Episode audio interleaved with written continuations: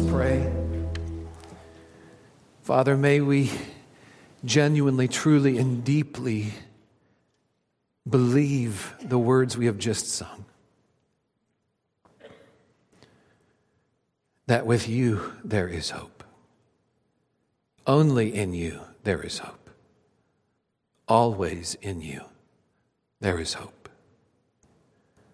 So, for those among us this morning who are struggling to keep the faith, to fight the good fight, struggling to hang on to that hope, give them strength, give them grace. To marriages that are struggling, or maybe remember that you're our hope. To parents who are struggling, especially with children who have turned their backs on Jesus, remind them this morning that in you there is hope. Job situations, health conditions, may we see you and submit to you this morning as our great hope. So now, as we open your word together, may your spirit have freedom in our hearts and our minds and our souls. Give us, once again this morning, in your word, hope in Jesus. In his name I pray. Amen. Thank you. You may be seated. Thank you, team, for leading us this morning. I would invite you to find a Bible I hope you have one with you. If you don't, that's okay. We have some in the hymnal rack of the pew near, of a pew near you, and so please take one of those out and find page 1005 in the church Bible, or in your own personal Bible, you can go to Mark chapter 10. Mark chapter 10 this morning as we continue. Those of you who are new with us this morning, we've been working our way through Mark's gospel, and we find ourselves this morning in Mark chapter 10. I think this is like part 37 in our series. Um, and we've entitled this series Life on Purpose. It's a life that Jesus lives for us. And then as we come to him in faith, he invites us to join him in living this life on purpose. And that purpose bleeds over into every area of our lives. That's one of the reasons Mark's gospel touches on so much of real life. And one of the reasons we here at Bethel preach expositionally, which means we take a book of the Bible and we preach verse by verse through that book of the Bible. And one of the reasons we do that is because it forces us to deal with the issues that Jesus dealt with. We can't ignore things. Now, if I were picking what I pre- was preaching next, I would preach always on the birth of Jesus or the death of Jesus or the resurrection of Jesus or eternal life in Jesus. In fact, my favorite topic to preach on is heaven. I can't wait for heaven. We've just sung about it this morning.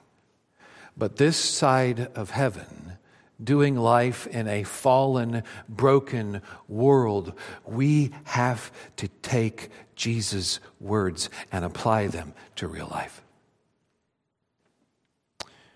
And so this morning, I'm going to preach on a very hard thing. It's not so hard preaching on marriage, it's hard preaching on the end of a marriage, on divorce and remarriage. I want you to know this morning that I stand before you not as an expert on marriage. And the people sitting right down front over here could tell you a thousand reasons why that's the case. They have to live with me. But I have good news, and that is I know an expert on marriage. In fact, it's better than that. I know the expert on marriage.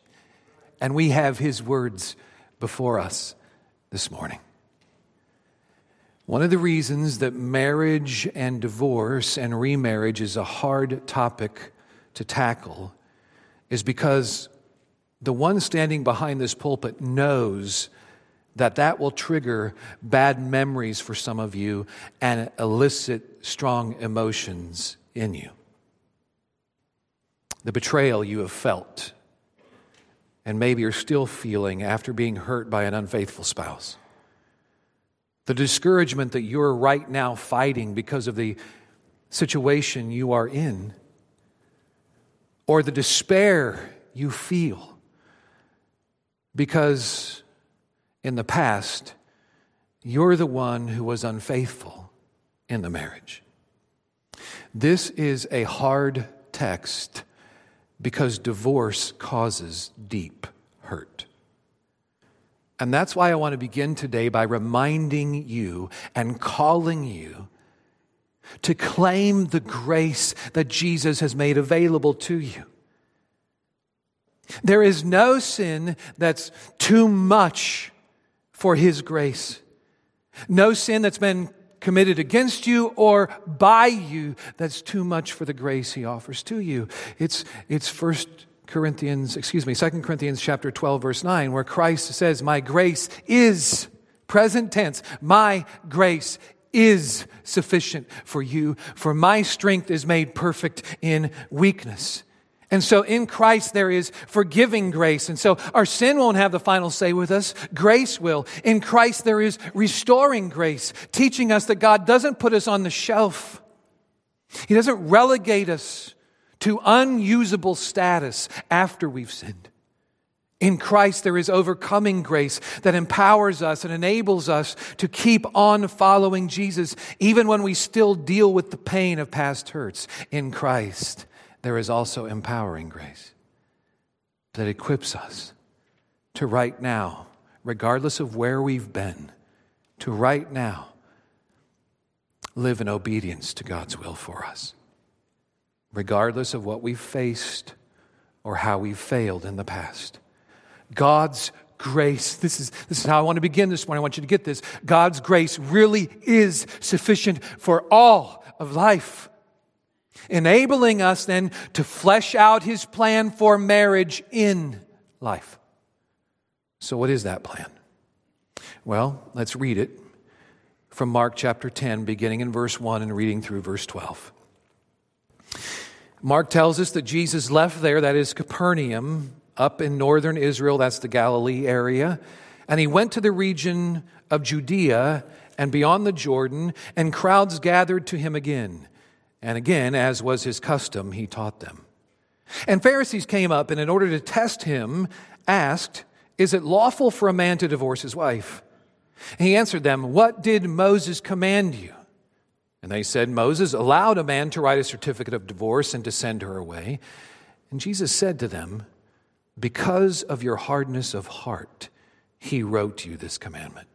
But from the beginning of creation, God made them male and female. Therefore, a man shall leave his father and mother and hold fast to his wife, and the two shall become one flesh.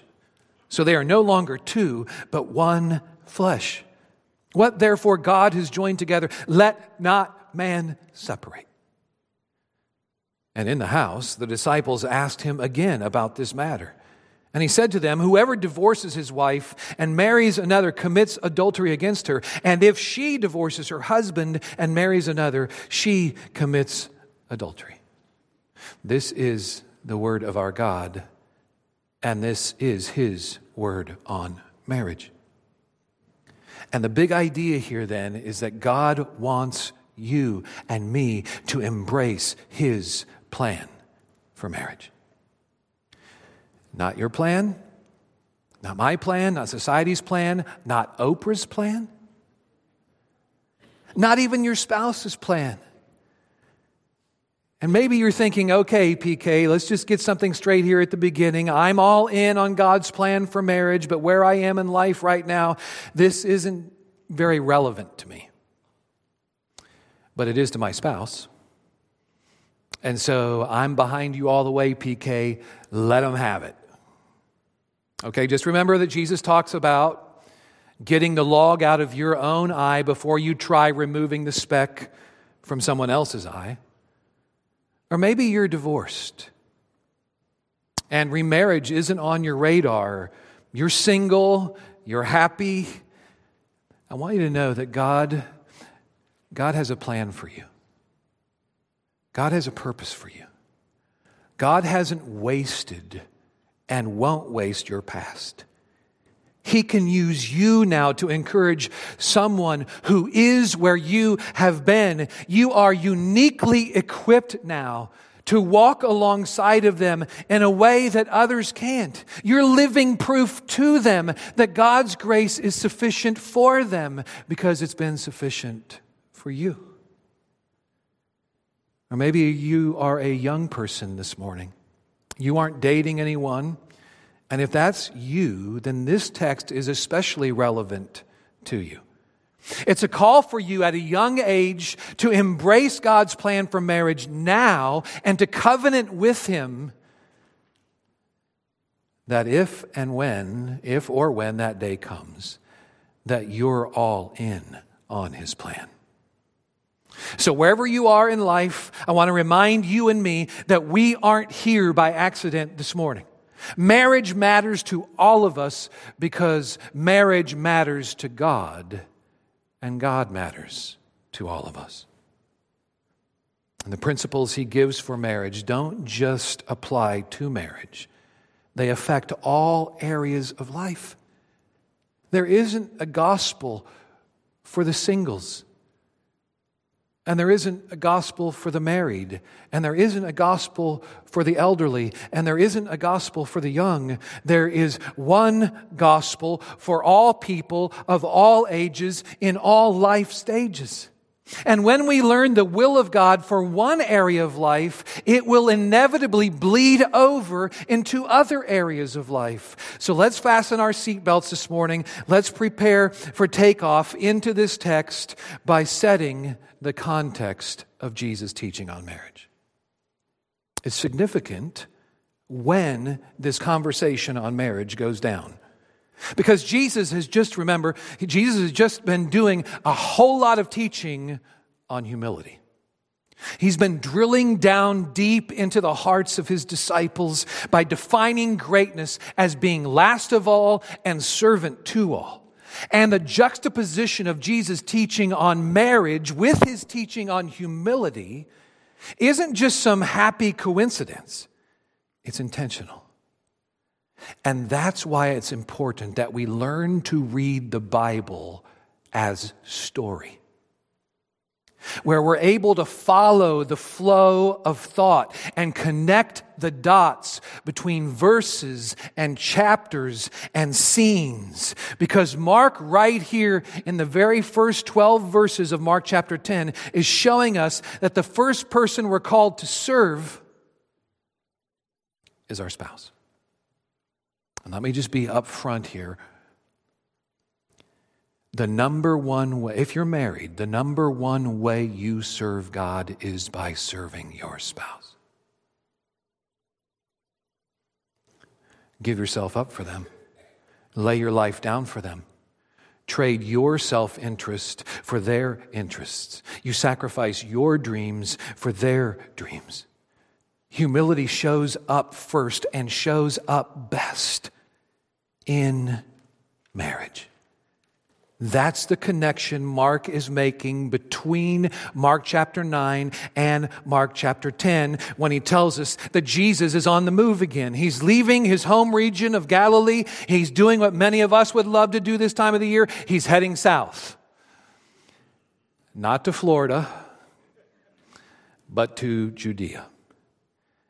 And that's significant because Judea is where King Herod rules. Jesus is moving into territory that's under the rule of King Herod. And Herod is a player here because remember back in Mark chapter 6, remember Herod divorces his first wife when he gets eyes for his brother's wife and he takes her to make her his, her his new wife. Her name is Herodias. And when John the Baptist publicly speaks out against that marriage, Herodias gets so ticked off that she asks her husband Herod for John the Baptist's head on a platter, which she eventually gets. We need to remember that because the Pharisees do. Remember that the Pharisees are the big wigs in the Jewish religious system, and they're the other players in this scene. And the whole Herod episode from Mark chapter 6 provides a perfect opportunity for the Pharisees to trap Jesus while he's on Herod's turf. And there are crowds of people who are there flocking to Jesus to hear from Jesus. And because the Pharisees have to get Herod to sign off on their plan to kill Jesus, these people, these crowds could serve as eyewitnesses and help the Pharisees build their case against Jesus, which is why, just out of the blue, all of a sudden, the Pharisees pop the question Hey, Jesus, is it lawful for a man to divorce his wife? Like Herod did? Simple question, right? But it's not an easy question because it's a loaded question. The Pharisees want to pit Jesus against Moses. They want Jesus to openly contradict the law regarding marriage and divorce while on Herod's turf. And Jesus knows that. He's privy to that. By the way, it's never a good idea to spar with Jesus over what the Bible says, which is why he answers their question with a question. Come on, guys. Really? I mean, you need to hold your cards a lot closer to your chest. So, why don't you tell me what Moses commanded you? Well, Jesus, Moses allowed a man to write a certificate of divorce and send his wife away. And that was true, partially. So I really need you to stick with me here for a moment because the Pharisees are alluding back to Deuteronomy 24, verse 1, which says, When a man takes a wife and marries her, if then she finds no favor in his eyes because he has found some indecency in her, and he writes her a certificate of divorce and sends her out of his house. So, ha, got you, Jesus. There it is in black and white. But hold on. Do you notice that that Deuteronomy 24, verse 1 is not a complete sentence, all you grammarians out there. It's not over yet. In fact, did you know that the sentence that begins in Deuteronomy 24, 1 does not end until Deuteronomy 24, verse 4? You see what the Pharisees are doing? They're ripping from its context Moses' statement on marriage and divorce. And someday when I'm dead and gone, and you think back on my ministry to you here at Bethel, there's one, well, there's more words than one that I want to come to your mind. But I want you to always remember this. In the Bible, context matters. In the Bible, context is king. I mean, it matters in all of life. There's no area of life where context doesn't matter. Context matters even when I say the words, I love you. It matters if I'm saying them to my wife Joanna. It matters if I'm saying I love you to our dog Lucy. It matters if I'm saying I love you like I did yesterday at Texas Roadhouse to that perfect slab of steak. It matters. And it matters how I say I love you. It matters if I say it with a smile on my face or if I say it with my jaw set and my fists clenched like, I love you. That matters. Context matters.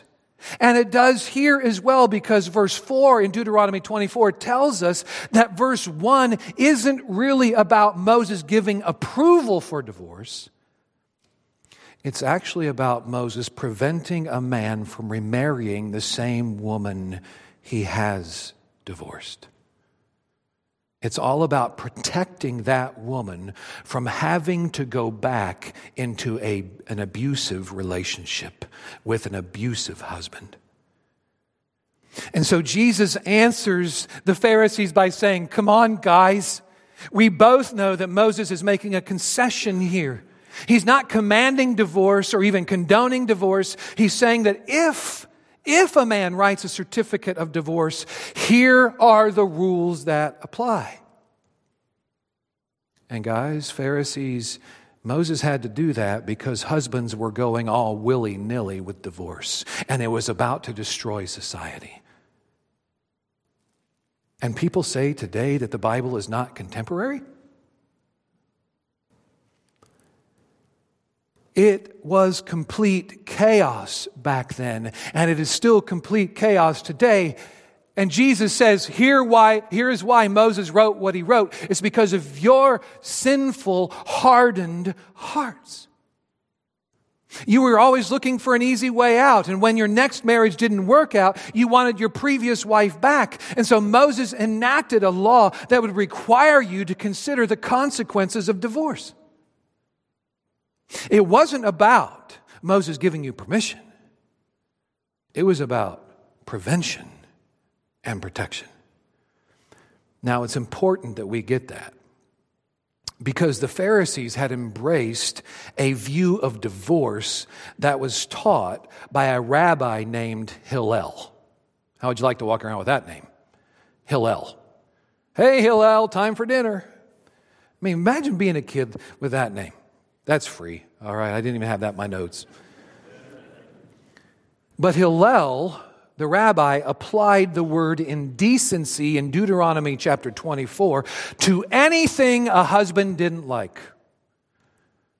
Maybe she's got severe bedhead in the morning. Indecency. Maybe she's got awful morning breath in the morning. Indecency. By the way, I'm not kidding. We have Hillel on record as saying if she burns the bread, that's indecency, divorce her. Sounds like a nice guy. Maybe that's why he got the name. and that's why Jesus says, guys, the answer to your question isn't really about understanding the ins and outs of divorce.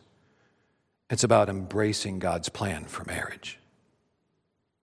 And for that, You've got to go all the way back to the beginning of creation, Jesus says. Because as we learn in the sound of music, the beginning is a very good place to what?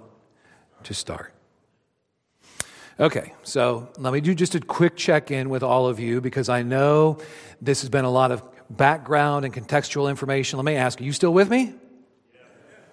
All right, so are we good to keep going? Please say yes because I worked really hard on the rest of this. And actually, everything we've looked at so far is really just to set us up to understand and grasp God's design for marriage. So now that we've taken off, now that we're safely in the air, you can unfasten your seatbelts, but please don't move about the cabin. Because we really need to grasp what Jesus is saying here when he's, he begins by telling us that marriage begins with God. That's verse 6. That's God's design for marriage. It begins with Him. And so we look to Him. We ask Him. We read Him. Marriage begins with God. Jesus says here that God made them in the beginning of creation. God made them male and female. Jesus is quoting from Genesis 1 verse 27. He's showing us that marriage begins with God because He is the creator. Mankind did not evolve out of some formless, shapeless, primordial ooze. We aren't evolutionary beings who are here by chance. We are created beings who are here on purpose. And that's good news because knowing that means that we can live life on purpose. And that means our marriage has a purpose. We are God's idea, and so is marriage. It isn't something we dreamed up to make sense of our existence. Because in the beginning, Adam doesn't come to God and say, the first man ever created doesn't come to God and say, you know, God, I feel like there's something missing. Like I'm not quite complete. Do you think, God, that maybe you could create a woman to be my wife? No. In Genesis chapter 2, it's God who says, It is not good for man to be alone. And so I will make a helper fit for him. Marriage is God's good plan, created by God for his good purposes. He knows what we need, and he knows what's best for us. And that's why, secondly, Jesus says here that marriage is an exclusive relationship. It's one man, one woman for one lifetime. That's why God created Adam as male and Eve as female. God did not create two men for marriage or two women for marriage. He did not create one man and three women or one woman and three men. And so, in the very beginning and from the very beginning, homosexuality is not an option. And in the beginning, neither is divorce. There aren't a few single men or single women hanging out on the other side of the Garden of Eden in case it doesn't work out for Adam and Eve. So, in the beginning, divorce isn't just inadvisable, it's impossible. And that's because God's plan is one man, one woman for one lifetime. That's why God goes on record in Malachi 2, verse 16, and simply says it as simple as possible. I hate divorce. This is one of the moments where I wish I could do the old Star Trek thing. Anybody remember Star Trek? I mean, the good Star Treks back in the 70s and 80s. And you remember the old Star Trek thing where they would teleport people? I wish I could do that now with you and teleport you back in time to conversations I've had with a husband or wife in my office. They're contemplating divorce. They're facing divorce. They're enduring divorce. And it's heartbreaking to see in their faces and to feel from their souls the intensity of the gut wrenching pain that inevitably accompanies divorce. As I thought about that this week, as my mind went back to various scenarios with various people, I thought to myself, you know, that pain, the deepest pain I believe a human can experience, the pain of betrayal and hurt and breakup, breaking one in two is going to hurt. And I thought to myself, there's proof. There's evidence that God's design for marriage is good. Because when we get good ripped from us, it hurts deeply. But it doesn't just hurt the husband and wife, it hurts the children, it hurts extended family members. Divorce is never pretty because sin is always ugly. And some of you know that because you've lived that. So I want you to know this morning that you are not an outsider at Bethel. We want you and we need you to be an insider at Bethel. You are essential in helping others who are enduring what you've endured, in assuring them that God's grace is sufficient for them like it has been for you. We celebrate the ways that God will evidence His grace in and through you into the lives of others. Divorce doesn't define you. Grace does.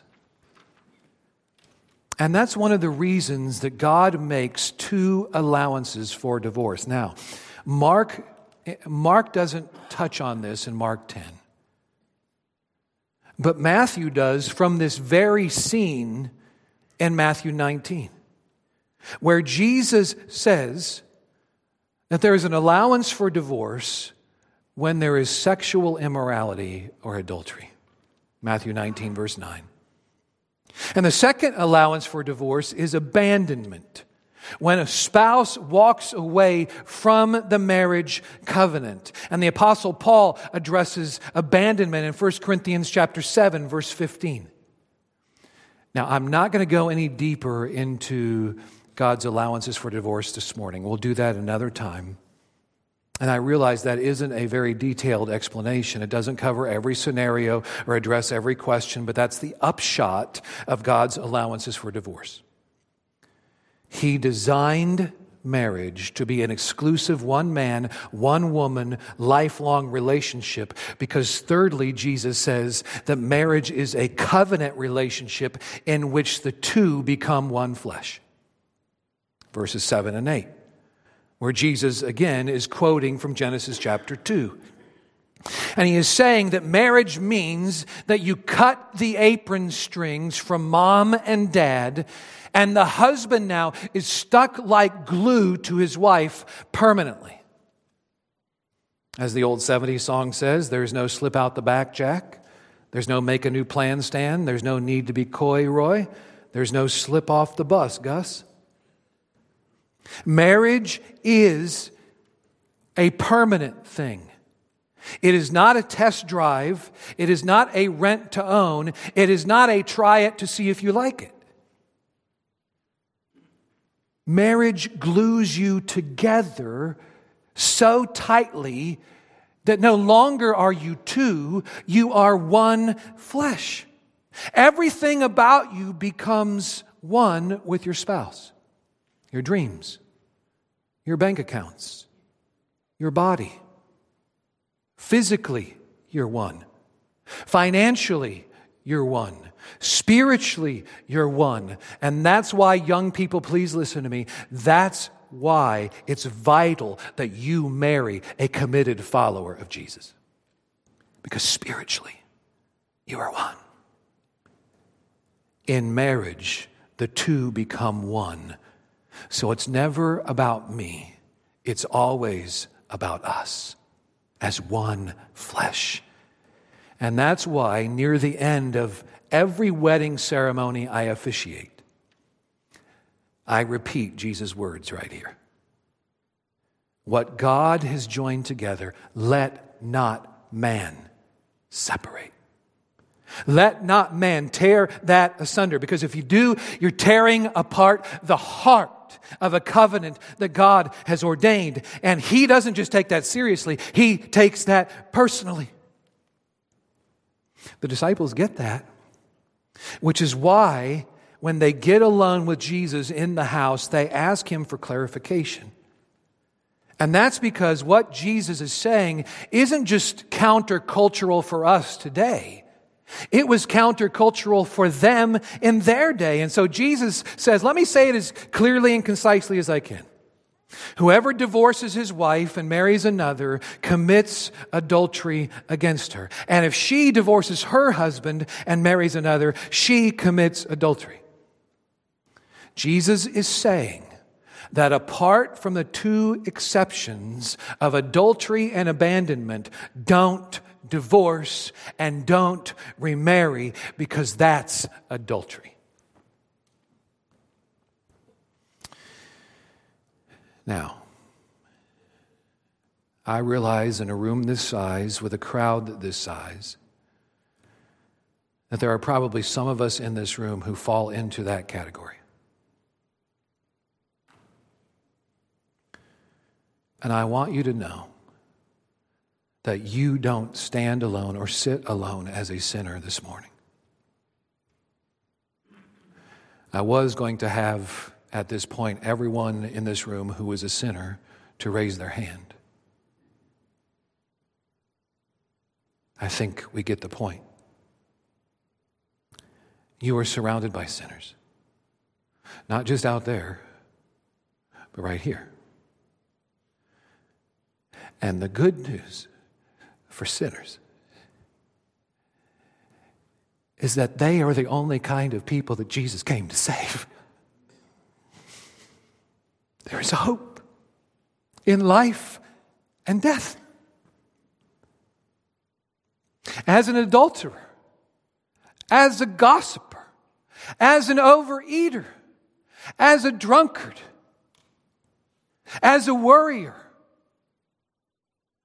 there is hope for every sinner. And so even the one who has committed adultery by divorcing and remarrying apart from the allowances God gives in His Word, you are not beyond the reaches of His grace. His grace is greater than your sin. And I believe that not just because the Bible says that, but because the Bible shows that in John chapter 8 where there's a woman who's been caught committing adultery. And the Pharisees, probably some of these very same Pharisees from Mark chapter 10, take her and they bring her to Jesus and they throw her at his feet. And they ask, the law of Moses says we should stone her. What do you say, Jesus?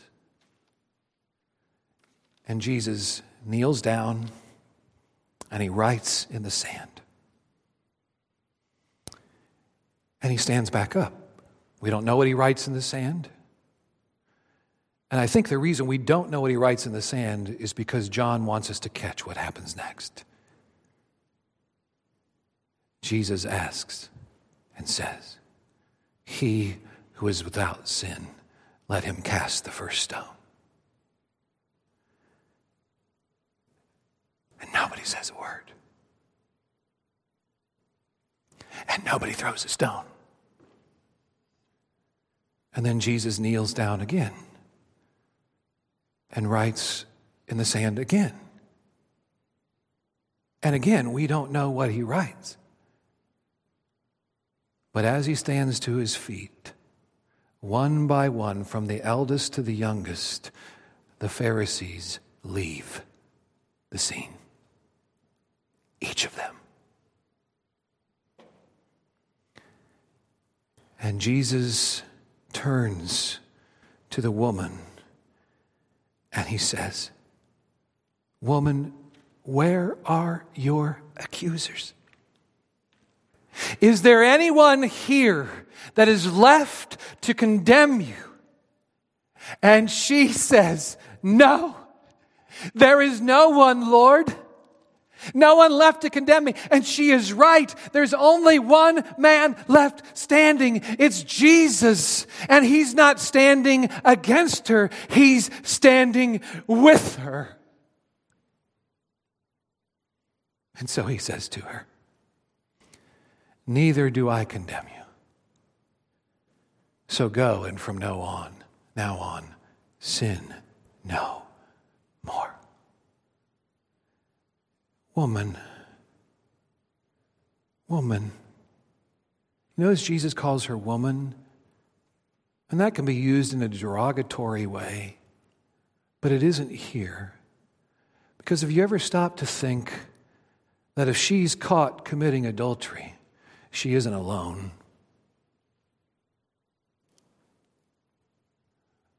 But the Pharisees don't bring the man, they bring the woman.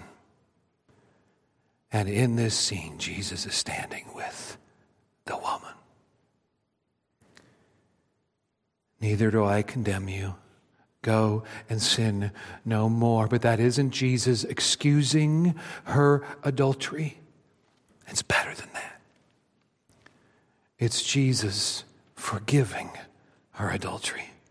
He takes her sin from her by taking it to the cross for her. He will take her stoning, not with stones, but with nails and a spear and a crown of thorns. And the same is true for us. Jesus stands with us in our sin when he dies for us in our sin. That's why Isaiah 53, verse 5 says that he was wounded for our transgressions, every single one of them. He was crushed for our iniquities. Upon him was the chastisement that brought us peace, and with his stripes we are healed. We are sinners. Each and every one of us who deserve death. Each and every one of us. And we can't, we can't do enough to undo the sin we've committed. And that's where Jesus steps in. And Jesus takes our place, living the life that we couldn't to die the death we deserve. And he answers for that sin adultery, gossip, pornography, overeating, drunkenness. And he says, Father, treat me as if I had committed every one of Ken Field's sins. Do you believe that? Are you trusting in the one who did that for sinners like me and you? Because Romans chapter 10, verse 9 says that if you will confess with your mouth that Jesus is Lord and believe in your heart that God has raised him from the dead, you will be saved. Say, me? After what I've done and who I've been? Yes. Romans 10, verse 13 answers that by saying, Everyone, everyone, everyone who calls on the name of the Lord will be saved. That's how great our God's grace is in Jesus. Would you turn to Him in saving faith? Would you come to Him and embrace Him, and you will find that He will embrace you and stand with you like He does with this woman in John 8. And when you come to Christ and find forgiveness in Christ, now you have purpose a new purpose in marriage and for marriage. And so here are the three takeaways for today. Here are the three action steps. Here's what we take. Number one, God calls us to value his design for marriage. It's all about worship. It's bowing before God and surrendering to God and saying, Yes, God, you are the sovereign designer and creator and savior who not only knows what's best for us, you're the one who gave yourself for us to redeem us. And that's why, if you're single this morning, God's design for marriage still applies to you. You aren't lesser because you're single. You're one of God's children. We're all family here. And we need you to keep pointing us to God's design for marriage. Young people, one of the ways you worship God is by saving your heart and body and soul for your future spouse. Don't give away little pieces of your heart, please. It will haunt you later. And for those who are married, one of the ways that we worship God is by, secondly, protecting our marriage. It's precious to God. And what's precious to God is to be precious to us. And so, guys, the number one way you express your, your worship of God and your love for God is to love your wife. And, wives, the big way you express your love for and worship of God is to love your husband. Protect your marriage, it's precious to him. Most marriages that fail don't fail overnight, they fail slowly. When the small stuff is ignored. When kids or career or personal success or individual happiness becomes the priority. So don't let your eyes wander or your mind wander. Don't look for relational or sexual satisfaction anywhere else or in anyone else, because when you start toying around with sin, it won't be long before sin toys around with you. Guard your heart by working harder on your marriage than you do at your career or your lawn or your ministry. Keep on pursuing your spouse. Keep on falling in love with them all over again. Keep winning their heart all over again. Go on dates to Texas Roadhouse. Get time away to Galena. Just the two of you. Your relationship with your spouse is the relationship this side of heaven. So value that relationship above all else. And then, thirdly, embrace God's ultimate purpose for marriage. It's a picture of His love for us. So when the world out there looks at our marriages in here, they're supposed to see enough of His love in us that they begin to realize His love for them. Ephesians chapter 5 tells us that God designed marriage to be a reflection of Christ's love for his church, the depth of his love and the permanence of his love. And that's why we come to our Lord's table this morning. To be reminded once again of his love for us. That's why we come and we eat and we drink together, reminding ourselves that in Jeremiah 31, verse 3, God says, I have loved you with an everlasting love. And so he makes us this vow in Hebrews 13, verse 5 I will never leave you or forsake you. In other words, I'll never divorce you. And the death of Jesus proves it's all true. We are loved deeply and permanently by God. So, by His grace and for His glory, let's let our marriages be a reflection of God. Amen. Father, may you take the words that I spoke in error, that were not accurate, and may you erase them from the memories of your people in this room. The words I spoke that were true and accurate, that were your word, plant them deeply in our hearts.